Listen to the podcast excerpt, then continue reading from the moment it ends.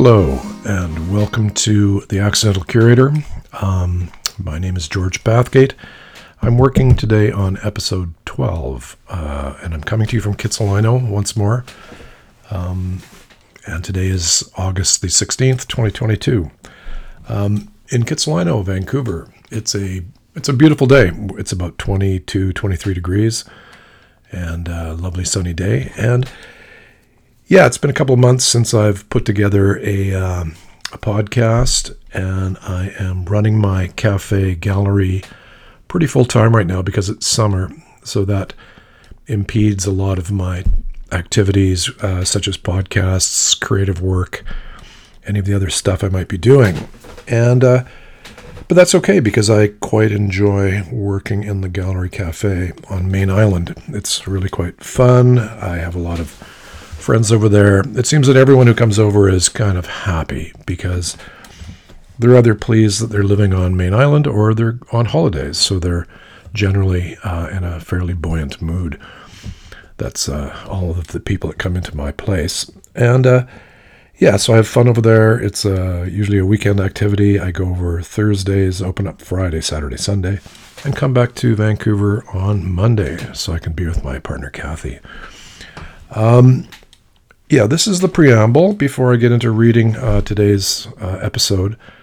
And as I've probably mentioned previously, uh, most of the stories I'm reading right now have been written in the last, say, three or four years. Uh, today's story was written on April April 17th, 2019, and they're short stories that I've largely uh, put into my blog on my website, which is called clayandbone.com. And clayandbone.com is sort of the creative effort of what I'm doing these days, whether I'm making masks or I'm painting or I'm writing. And most of my effort has gone into writing, I would say, in the last three or four years. Although I did just create a new mask um, earlier this year, and I wrote that up also on Clay and Bone, uh, a new mask called Full Buck Moon. And that one sold, and um, it has also been commissioned. A woman came in recently and wanted to order the mask, so I'm going to be making that for her once things slow down at Shavasana Gallery Cafe, which is uh, what the accidental curator has been largely named after. And uh, a couple things that have happened since I last um, since I last recorded. Um, part of the premise of the accidental curator is that you know it's it's known as the the the, the subtext is the uh, gallery cafe and island uh, recovery and creativity. So I just passed ten years of sobriety in April, and I'm quite pleased about that. And it's largely my sobriety, I think, which is enabling me to do all these things, albeit in a very piecemeal fashion.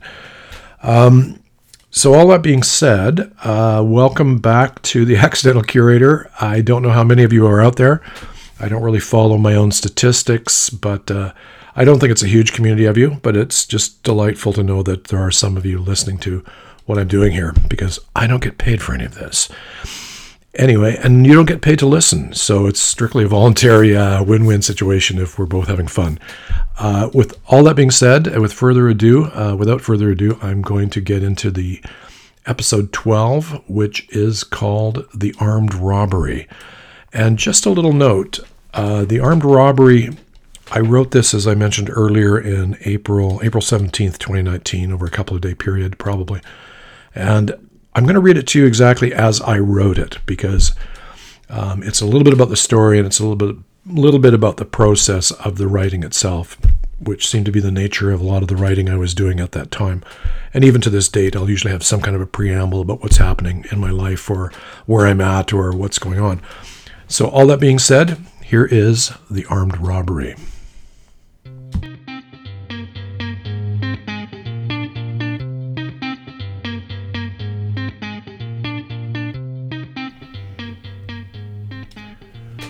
These days I feel like writing and seem to enjoy it when I do so. As the larger writing projects have thus far eluded me, I've been warming up with some short stories, primarily personal anecdotes from the now distant past or journal like entries from recent experience. recent experience could include a story called My Life in Coffee Shops, as this truly has become my preferred location for all of my writing activity and is where I am now, comfortably ensconced at a table surrounded by the buzz of a little grocery store coffee shop hybrid called Be Fresh in Kitsilano, a store not unlike the herb and spice shop on Bank Street in Ottawa, where I apprehended an armed robber in the early 1980s. I don't recall exactly where I was headed, but it was a Friday night. I was in my mid 20s, and I was walking north on Bank Street in Ottawa without a care in the world. I was, in all likelihood, going to a friend's to go to a pub to try to meet girls. The Herb and Spice Shop was our neighborhood grocery store. This was the owner's second location after his flagship store in the Glebe proved profitable. It was nearby and it was friendly, and I'd developed a first named relationship with the staff. On this night, the sweet and bright Debbie T was running the store and getting ready to close up to follow her own youthful Friday night pursuits. As I approached the Herb and Spice, engrossed in my own plans for the evening, Debbie burst out the front door onto the sidewalk, scuffling with a rough looking, unshaven man in his mid to late thirties. In the midst of their frantic dance, he pushed her to the sidewalk and ran north on Bank, clutching a handful of money. Stop that guy! He's stolen our money! she shouted. I think a heroic act must involve some thought of the possible consequences of one's actions. A conscious decision to act, despite foreknowledge that a threatening situation may contain risk of harm to self. That is heroic and admirable. Often, though, in the face of danger, when our reptilian brain is offering only limited choice, door number, number one labeled fight, or door number, number two labeled flight. We do not always have the metered luxury of thought. When friends or loved ones are in peril, the rush of adrenaline shakes Mr. Lizard awake, and the stark choice are you going to run away or are you going to step in? Feeling lucky, punk? A small group of maybe two or three individuals who are slightly closer to the mayhem than I gave chase. Ah, those three should be able to get that guy, I thought, as my lizard slowly slunk back into its reptilian lair. But this is exciting, and I like Debbie, and perhaps I can help. Safety in numbers. Maybe I'll get free groceries. And it's on my way, I thought. All in a nanosecond, so I joined the pack in hot pursuit of our prey, the evildoer. Not far from the herb and spice store, on the next corner, was a bar, which I did not frequent. I was a Royal Oak kind of guy, with its lovely faux British pub feel and Kilkenny on tap, so I had little reason to go to this watering hole, which catered to the career alcoholics and the country music crowd. I and my friends were, of course, too cool for that, with our new wave hair and obsessions. I don't know what possessed the stick up guy to enter this bar as a means to escape his pursuers, but he did so by way of the side door, slipping into the dingy, smoky, and noisy pub interior with a frantic bid for freedom. The three closest pursuers, who were hot on his trail, followed him doggedly into the bar, and I arrived moments later, slightly out of breath, as the pub door closed. Hmm, those guys are bound to catch him inside the pub, I reasoned, and therefore don't need me to add to the pandemonium. I just get in the way. He's probably already caught. I might unwittingly discover that I like country music. Hmm, I have an idea, I thought. I'll go stand by the front door in case they don't catch him, which is highly unlikely, and stop him there if he emerges, also highly unlikely. I strategically repositioned myself to the front door of the pub and waited. I didn't have to wait long and it wasn't long enough for to form any kind of coherent plan. The three pursuers had failed in their simple mission catch the bad guy. And suddenly, here he was, bursting out of the pub, wild eyed and breathless, and clutching a handful of money. Mr. Lizard was abruptly and rudely awoken from his complacent slumber. Fight or flight, Georgie. What's it going to be? Come on, you've got uh, less than a second to decide. I pulled my right arm back made an unaccustomed fist, and punched the hold-up man squarely in the face. Up to this point in life, I'd never really had that all too common male experience of beating someone up. I was a skinny, bespectacled, new wavish kind of guy, and this was the first time I'd struck anybody with force and intent in the face. My fleeting thought, for it wasn't a plan, was that the criminal should somehow easily and readily succumb to my punches and crumble to the ground, unconscious. I just wanted to knock him out. Not so quickly, my effete friend, spoke Mr. Reality. The gentleman you've just assaulted has been in worse scuffles and received far more damaging blows from a life of petty crime and stints in the penal system. Your pitiful attempt at punching is likely just going to remind him of the injustices he suffered at the hands of a cruel father, and will only serve to enrage him. Stunned momentarily, Mr. Criminal leapt at me and grabbed my coat with his one free hand. We scuffled upright briefly, but his unwillingness to let go of the cash and my height advantage gave me enough leverage to throw him to the ground, sit on his chest, and punch him again, with greater force of my now seasoned experience, directly in the face, twice. While our scuffle was taking place, several things happened. The original pursuers exited the bar and now surrounded us as non participatory onlookers, quite likely thinking, oh, good, the skinny guy has him pinned down. Looks like he's got it covered. What a great puncher. Let's just watch. Debbie appeared out of the now gathering crowd and grabbed the cash from the perp's hand, freeing him up to fight back more effectively, which he did, and a bunch of drunks who had no idea what was actually going on spilled out of the bar and surrounded us while we fought. Hey, said one of the Waylon and Willie listening bar patrons in his familiar beer soaked slur, stop your fight and get off that guy. While Mamas Don't Let Your Babies Grow Up to Be Cowboys emanated from the bar. Several sets of nicotine stained hands reached down, grabbed me roughly from behind, and pulled me away from the guy.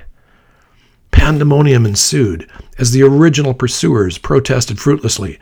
Debbie shouted something inaudibly, and I stammered ineffectively to the alcoholic liberators.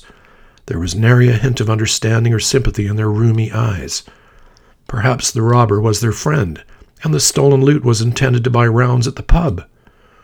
Recognizing an opportunity, and without missing a beat, our street smart hoodlum got up, glanced furtively around, and chose, unwisely, to run back into the bar through the open front door.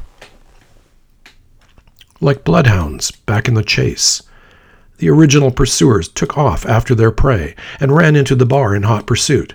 The drunks, sensing that something exciting was unfolding and likely feeling thirsty after all their strenuous activity, poured themselves back into the bar to order more beer and obstruct justice. Debbie had disappeared, likely to return the money and get on with her evening, now that her role in this drama was over. And I, once again, in very short order, found myself alone outside the pub as events were unfolding inside. Hmm. They're bound to catch him this time, I thought. No need for me to go in there. It's a done deal. How could they miss him this time? That'd be crazy. But if they do, I thought, I might as well go and stand guard by the back door as a highly unlikely and unnecessary backup plan. I walked around to the side door and waited again. I didn't have to wait long.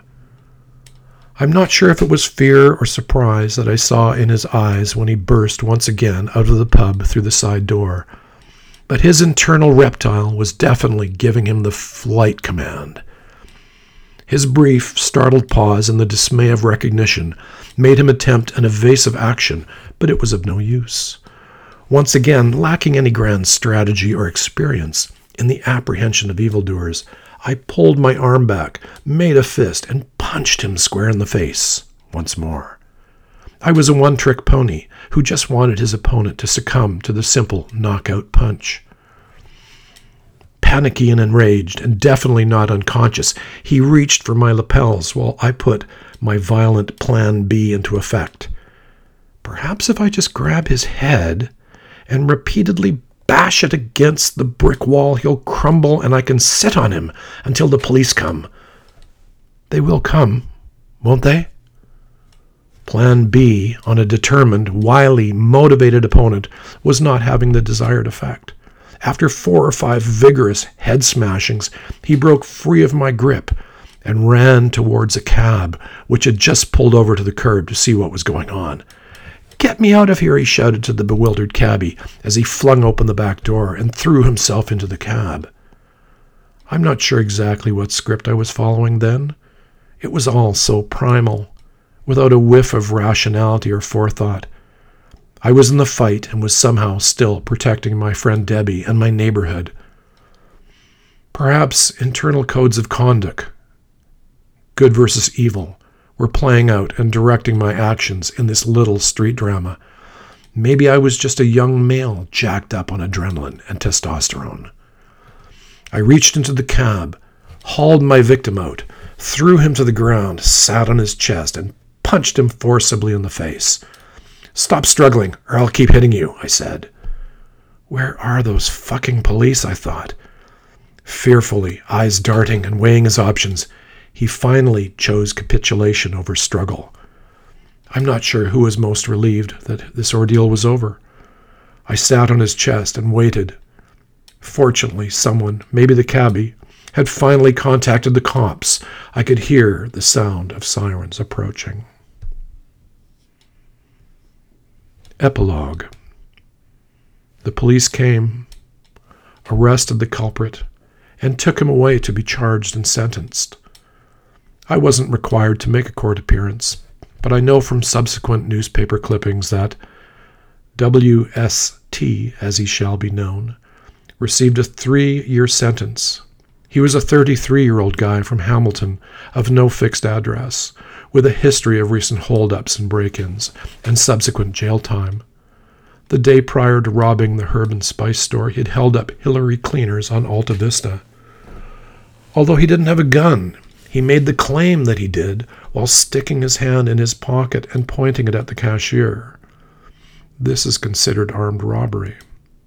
And for my efforts, I received thanks and a small bag of produce from the owner. And perhaps a slight elevation of esteem in the eyes of Debbie T. After all, I was her accidental hero.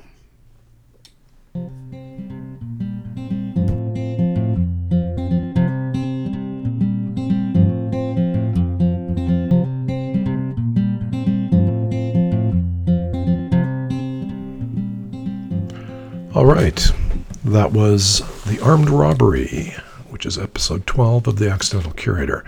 And once again, I'm George Bathgate. Thanks for joining me for this little story. Um, yeah, just something out of the uh, early 80s when I was living in Ottawa, Ontario, um, working for the federal government, of course. Um, those were great days. I had a lot of fun there. I had a little band called the Simpletones, and I'm still in contact with my good friends from that time. But uh, here we are in Kitsilano, and I'm wrapping up today's show. Um, so, yeah, thanks for joining me. If you know of anyone who might be interested in hearing these episodes of The Accidental Curator, uh, please encourage them to join up. Uh, they can do so either through Podbean, which is the host for my show, or they can sign up, I think, through either Google Podcasts or um, iTunes has a podcast as well. So thanks again, and um, we'll talk to you soon. Bye bye.